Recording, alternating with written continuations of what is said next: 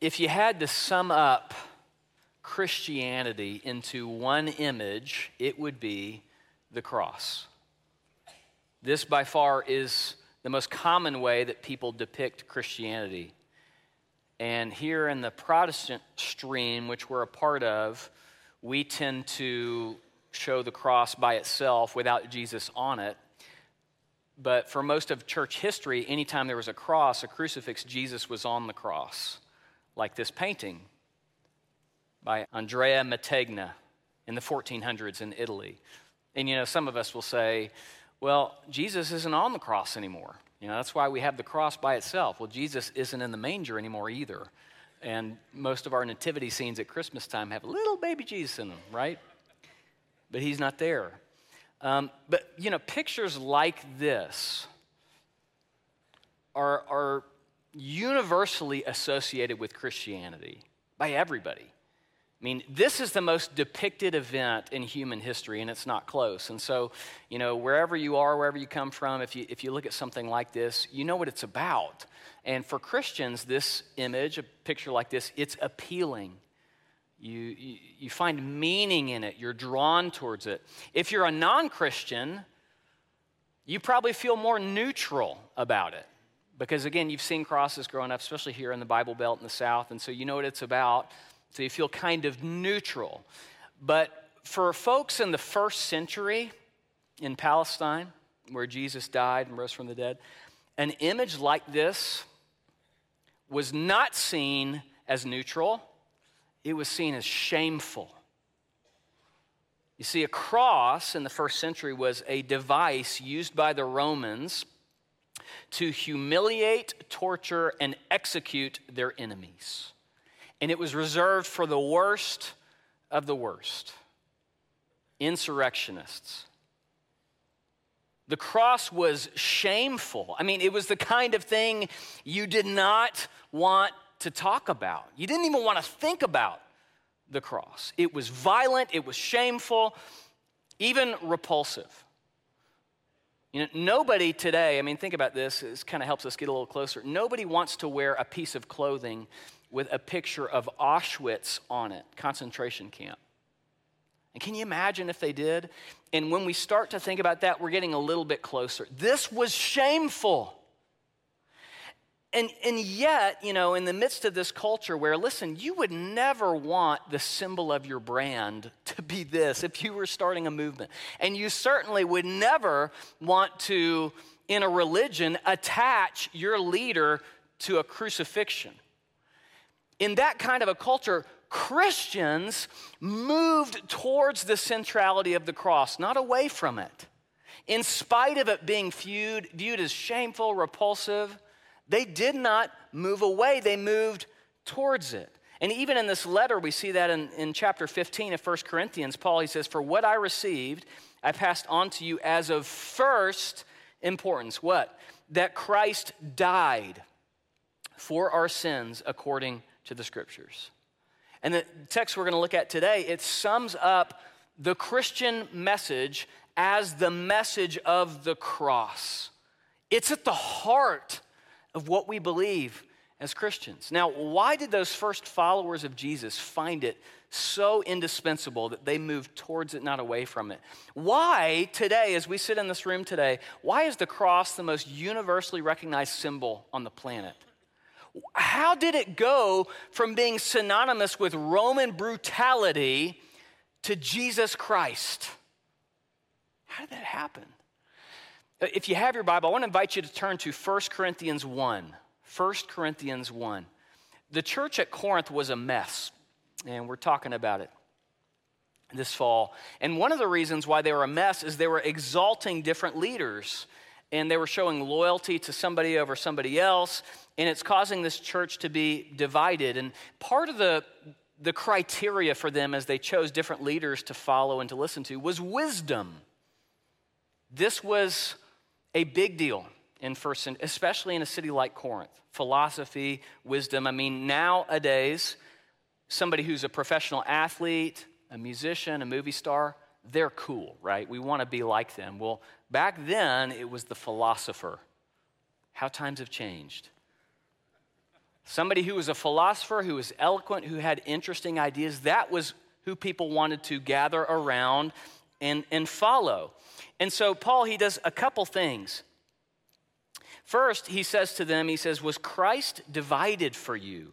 Was Paul, was I crucified? And, he, and he's saying, Nobody is Jesus but Jesus.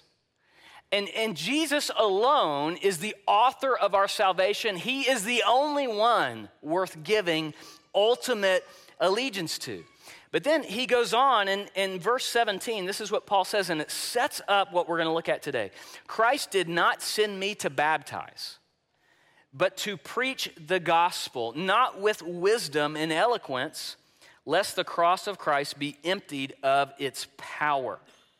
You know, Greek orators in the first century, they would try to persuade with impressive rhetoric and style. And Paul says all that does is dilute the message. The message can't be decorated. And he goes on, he tells us why it's futile to try. Look at verse 18. For the message of the cross is foolishness to those who are perishing, but to us who are being saved, it is the power of God. Now, foolishness here is the Greek word moria. It's related to the word moros, and it's the root from which we get our word moron. So, what he's saying is, from the perspective of the world, only a moron would believe the message of the cross. It's foolish. Maybe a better word for us today would be absurd. Absurd means ridiculously unreasonable or incongruous. The message of the cross is ridiculously unreasonable. And so people in the first century, they wouldn't want to have anything to do with it, this kind of a message. And, you know, the ancient world was awash with religions about a God that was resurrected from the dead Egyptian, Babylonian, but Christianity was and is the only religion that has as its central focus the suffering and degradation of its God. It's absurd. To this point, there's a well known graffito that was found in Rome in the first century and it's of a worshiper who is at a cross. He's worshiping a crucified figure. The figure has the head of a horse, the body of a man, and the inscription below the image it says, Alexamenos worships his God. Here's a stone rubbing trace of the same image to help you see it.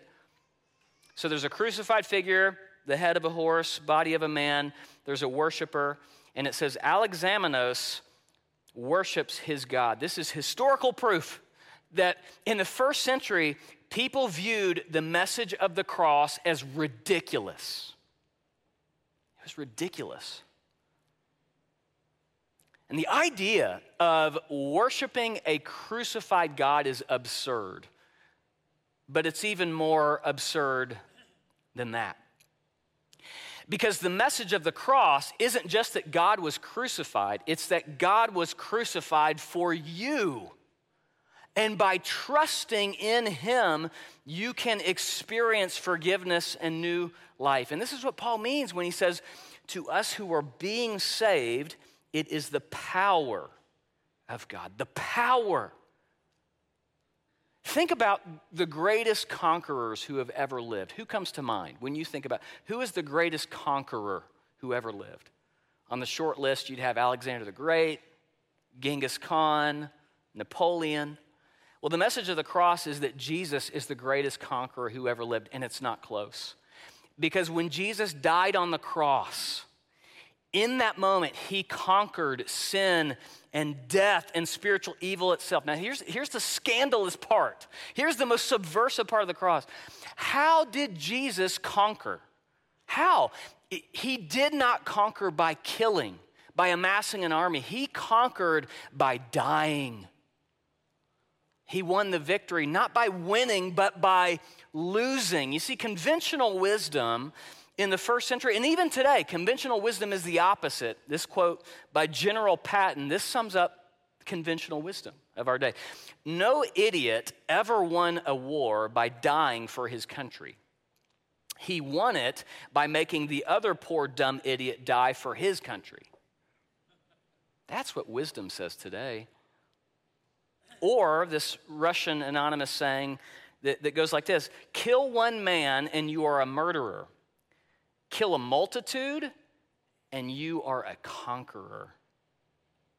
You see, the radical message of the cross is that Jesus won not by killing, but by dying, by giving himself as a sacrifice in self giving love.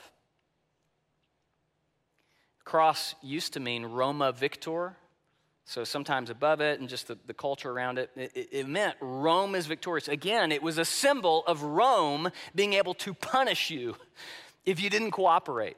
And in the first century, by 100 AD, that had totally changed, and no longer was the cross symbolic of Rome's victory. The first followers of Jesus, they understood the cross as Christus victor, Christ's victory. Because it's when and how salvation was ushered into our broken world. This is what Paul means when he says it's the power of God for the salvation of everyone who believes. Now, just a couple quick implications as we keep going. First, the, the power of the gospel is in the message, not the medium. And isn't that good news? The power of the gospel is not based on your ability to present it in a clever, coherent way. The message itself is where the power is. That's great news. And the second implication from this is Christianity is not cool and it won't be. I mean, there will be forever a stigma associated to the message of the cross. People will not understand it, they will mock it. And so I just want to say to us who are Christians in the room today do, do not be ashamed of the cross. Don't be ashamed. It's the power of God. Now, why does God choose to save humanity in such an absurd way. Did you ever think about that? Why did God do this? Well, Paul, he addresses it in the very next verse. He says this For it is written, I will destroy the wisdom of the wise, the intelligence of the intelligent I will frustrate. Why does God choose to save through the cross? He does it to destroy the wisdom of the wise. And this is a quote from Isaiah 29, where Assyria was on Israel's doorstep. They were threatening the northern kingdom of Israel. Assyria was the dominant world power at the time. Israel was terrified. And God called out to them through Isaiah and said, Repent, trust me. And at the same time, the wise guys, the politicians in Israel were saying the only smart move here is to align ourselves with Egypt because they can protect us. And in that context, God is saying, No, do not trust man's wisdom. I will destroy the wisdom of the wise. But this principle, this glimpse into the purpose of God, goes way beyond that one story in Isaiah. God has always done this. God will always be about doing this. He loves to destroy the wisdom of the wise. You know, in the ancient world, one of the most common and serious rules, laws, norms that you could have had to do with primogeniture. It was basically the firstborn gets everything. Firstborn son, and this was not just Israel, but all ancient cultures. And yet, in the biblical story, God regularly selects the younger sibling. Very first brothers, Cain and Abel, God shows favor to the younger, not the older. When Abraham's boys grow up, God does not pick the older, Ishmael, he picks the younger, Isaac. When Isaac's sons grow up, God does not pick Esau, he picks Jacob. When Israel selects their first king, and they chose him, a guy named Saul, who's referred to in the text as tall and handsome, so I can relate to him. You know, we got a lot in common. When the next king of Israel comes, it doesn't come from Saul's line. Saul has a firstborn son named Jonathan. That's not who God picks. Who's the next king of Israel? David. So in David's family, is he the firstborn? No, he's the eighth. No business being a candidate to become the next king of Israel. God loves to do this, to destroy the wisdom of the wise, to upend and challenge human forms of wisdom and power. God loves to do this. And nowhere do we see this more clearly than the cross. And really, the whole life of Jesus. I mean, Jesus was born to a no name family in a no name city. He grew up obscure and poor. When he chose his followers, he picked guys who were uneducated, bottom of the barrel. And Jesus himself, he taught the first will be last, the last will be first. The ones who want to be great among you are the ones who serve. And Jesus served. He spent his life with the poor, the marginalized, the broken. And in his final display of power, what did Jesus do? Jesus did not display his power through coercive force, but through sacrificing himself in self giving love. So, Paul, you know, recognizing this is the character of God, not just in Isaiah, but today, and in view of the cross, look at what Paul says. He says this Where is the wise person? Where is the teacher of the law? Where is the philosopher of this age?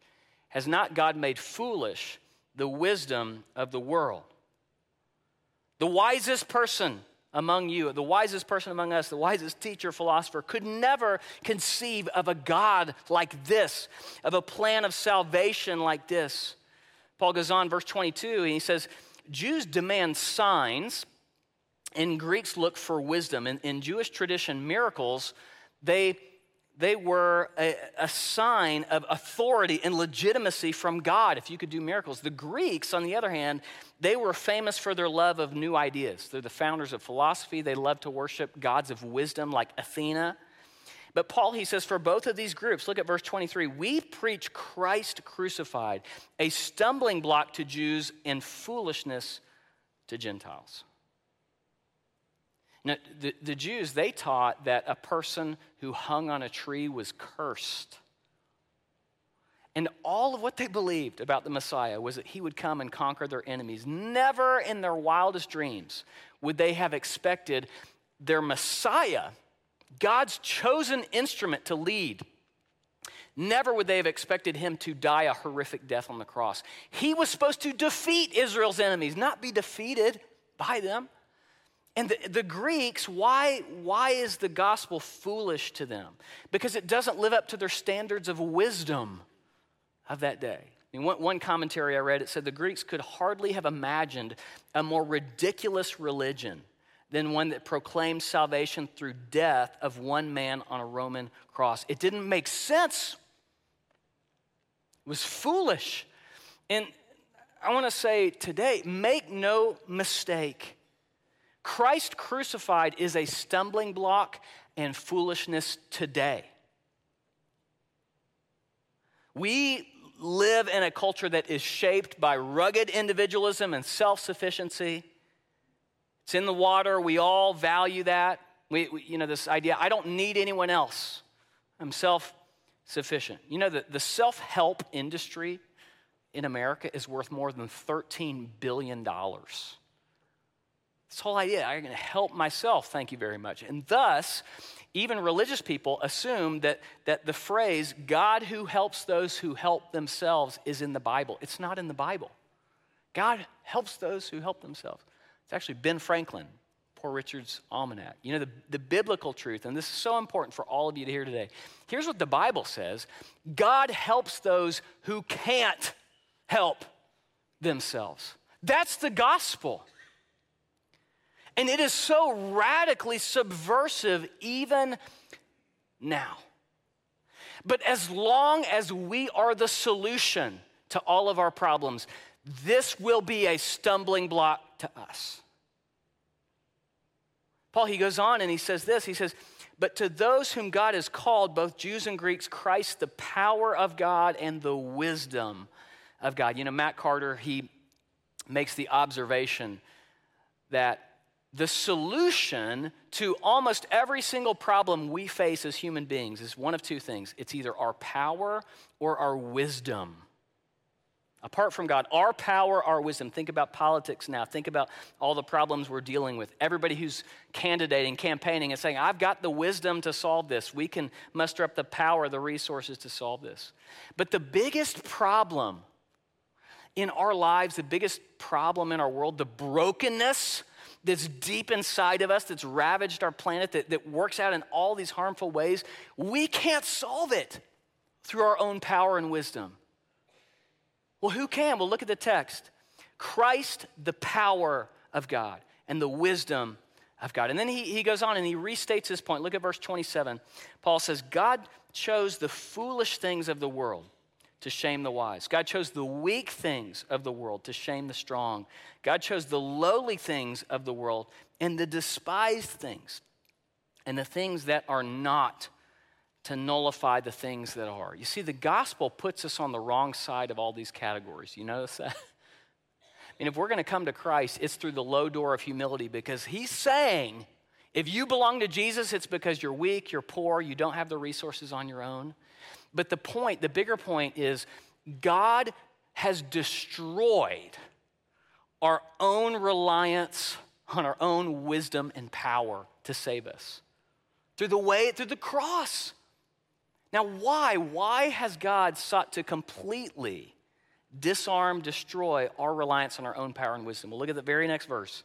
It says this so that no one may boast before him. It is because of him that you are in Christ Jesus, who has become for us wisdom from God, that is, our righteousness, holiness, and redemption. Therefore, as it is written, let the one who boasts boast in the Lord. God hates pride. Hates pride. Proverbs 6 tells us there's six things the Lord hates, seven that are detestable to him. You know what the first one is in that list? Haughty eyes, proud eyes.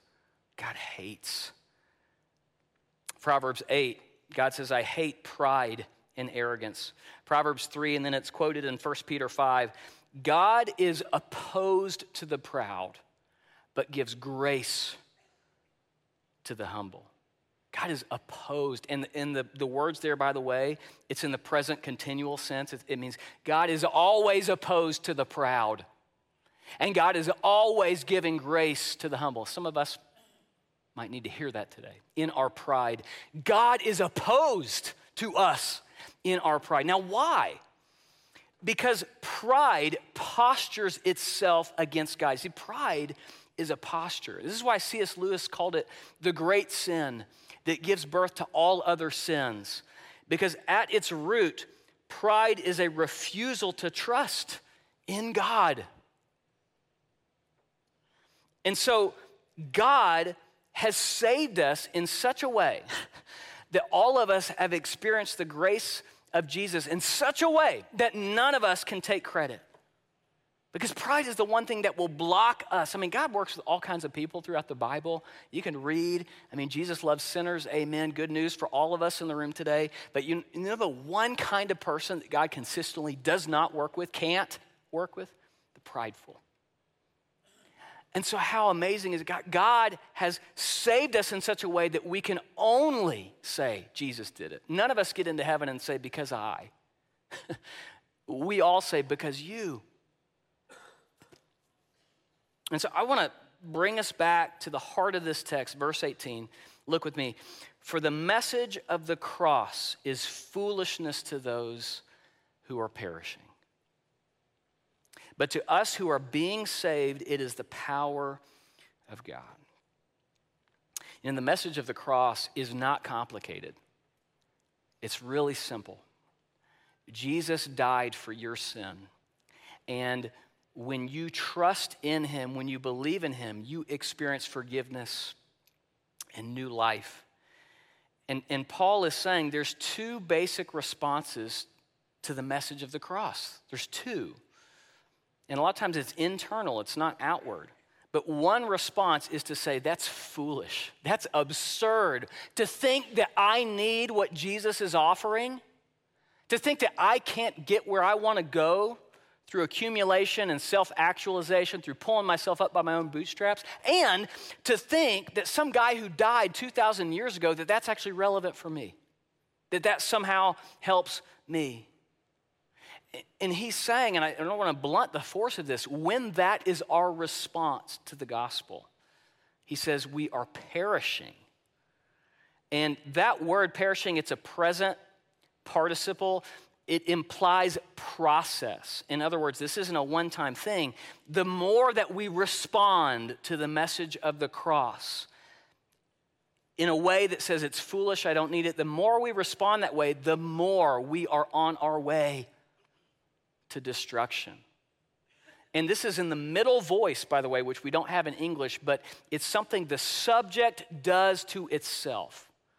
So it's not God with a big stick doing retributive punishment for everybody who won't trust. The idea here is whenever we push back from the message of the cross, it's too offensive, it's too scandalous, we are on our way. Again, we are devolving into destruction. And some of us have seen this in our own lives and other people's lives. I mean, think the prodigal son for a moment who left the father's household and his life became just a wreck, empty, broken. It's what happens when we push away. That's one response. The other response to the message of the cross is what? It's to say, I see this message as the healing power of God to do something in and through the cross I could never, ever do for myself. Now, there's a, a great hymn of old called Rock of Ages. And there's a line in Rock of Ages Nothing in my hands I bring, simply to the cross I cling. Nothing in my hands I bring, simply to the cross I cling. And I love what Tim Keller said. He said, You know, all you need to be saved, all, all you need to experience God's grace is nothing. And the problem is, most people don't have it. You see, the gospel, the message of the cross, is not for the overachievers, it's for the broken the desperate. But when we respond this way, when we cling to it, it is the power of God. And it can save you, it can transform your whole life. And, and by the way, we're never done being saved. I want to be clear. This phrase, it's in the present active, it's, it's really to us who are continuing to be saved. We're all in process, and we need to hear this today because some of us, listen, we think the message of the cross is it has power in the sense that it transfers our eternal destiny to heaven. And we get to go to the floaty place one day. Woo! But the power of the cross is that it transforms us now and our final destination. But now, you know, the, the word for power in the Greek is dynamis. It's the root from which we get the word dynamite. I'm convinced, and I didn't know this until I was reading this text. This right here, this verse, this idea, of the cross of Christ, has radical, explosive power for the believer in Jesus today. And, and this is what happened in the first century. It changed the world. I mean, so much of what we consider obvious about human rights was not obvious then in the first century. People were slaughtered for entertainment in Rome. As I already mentioned, people were publicly tortured and executed, and their bodies were left for days. Slavery was alive and well and unchallenged. There were no hospitals, there was no safety net, there was no welfare for the poor, the marginalized, none of that. But it was those first followers of Christ understanding what Jesus did on the cross that changed it changed everything. They were working out the implications. See, it was Christians who sought to care for the broken and the vulnerable. It was Christians who started hospitals. It was Christians who, in a, in a society with no welfare, No safety net. They were the ones rushing in. They were the ones who stayed during pandemics to care for the poor. And, and, the reason that they believed that was because of the message of the cross. The reason they lived that way. They believed that Jesus Christ, as he was dying, suffocating to death, bleeding out on a Roman cross, they believed that he said, Father, forgive them, for they know not what they do. And that reality, y'all, it transformed them. And the way that they lived and the way that they loved, it turned the world upside down. And I'm just convinced that same power is available to us today, to you and I. This is not just about let's get saved and make sure we're on the right side for when the time comes. No, this is now. And Paul is saying the message of the cross is everything. It's everything. And so, what I want to do, I want to put that painting up again that we looked at at the beginning by Mantegna. And I want to ask you, what do you see? What do you see? See, some sermons are about what we do primarily, some are about the way we see. And the way we see influences what we do and how we live. And that's what this is. It's, hey, Christian, hey, whoever, no matter where you're coming from, what do you see? When you look at this? Do you see something foolish? Or do you see something else? You know, Brian Zahnd, he, he gives us a few of the things we see when we're looking at a painting like this. We are seeing the moment of eternal forgiveness. We're seeing the pinnacle of divine self disclosure. The death that conquers death, the overthrow of Satan, the axis of love that refounds the world the enduring model of discipleship. This is about discipleship too. I mean, we live in a world where our appetite says enjoy yourself, education says expand yourself, materialism please yourself, uh, psychology fulfill yourself, pride promote yourself, humanism believe in yourself. And the cross, what does it say to us? It says deny yourself. The ironic thing is that when we lose our lives in this kind of a way that Jesus is talking about, we find it. We find it. You see, this is way more than just some event that happened 2,000 years ago on a hill outside of Jerusalem. This is the blazing center of what we believe. And it is the power of God to transform you, to transform me, our church, our world. So, what do you see? How are you going to respond to what you see? How will you and I live differently because of this reality? I want to close by reading a poem from Blind Man at the Gate, and it's called The Absurd Victory of the Cross. And I, I, just want you to listen to these words, and maybe you just focus your attention on this image or you close your eyes, but listen to these words. Listen to what's true because of Jesus and the message of the cross. Who's the greatest conqueror in history? Christ Jesus, it is He. Consider the testimony, not by sword and shield, not by nukes and napalm, but by a cross and a crown of thorns. Christ conquered a world of evil, not by an F 16, but by John 3 16. Jesus won his victory not with an aircraft carrier, but as a cross carrier. Christ gained his kingdom. And this message is the hope for the world. Call me crazy, call me deluded, call me naive, but also call me a Christian. Because this is what Christians believe. It's absurd, it's a scandal, it's an offense, and it's the gospel the gospel of the cross. So raise the cross above every flag. In the end, every flag will fall, but the, Christ, the, the cross of Christ cannot fall because the cross takes the blow, absorbs the hate, bears the sin, ends revenge, shames the tyrants, disarms the devil, wins the victory. Christ has become king by the absurd victory of the cross. Will you pray with me? God, we just give you thanks that 2,000 years ago, the obedience of your son Jesus to go to the cross, his love poured out for us, it changes everything. And I just confess to you sometimes how my own heart can grow hard and how I, I fail to be gripped by the beauty of the cross. And I just pray for all of us today that this reality would penetrate our hearts and it would move us, compel us to live differently because it is your power for those who are being saved.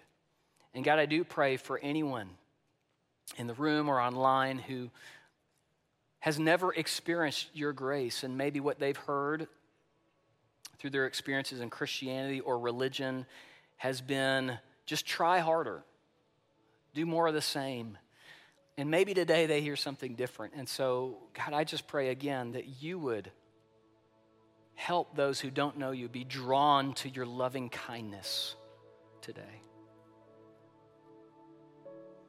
So, Lord, we just respond now through worshiping you. God, it's all we can do in light of your salvation, your grace. And so, God, we sing, we praise you in Jesus' name and through your Spirit. Amen.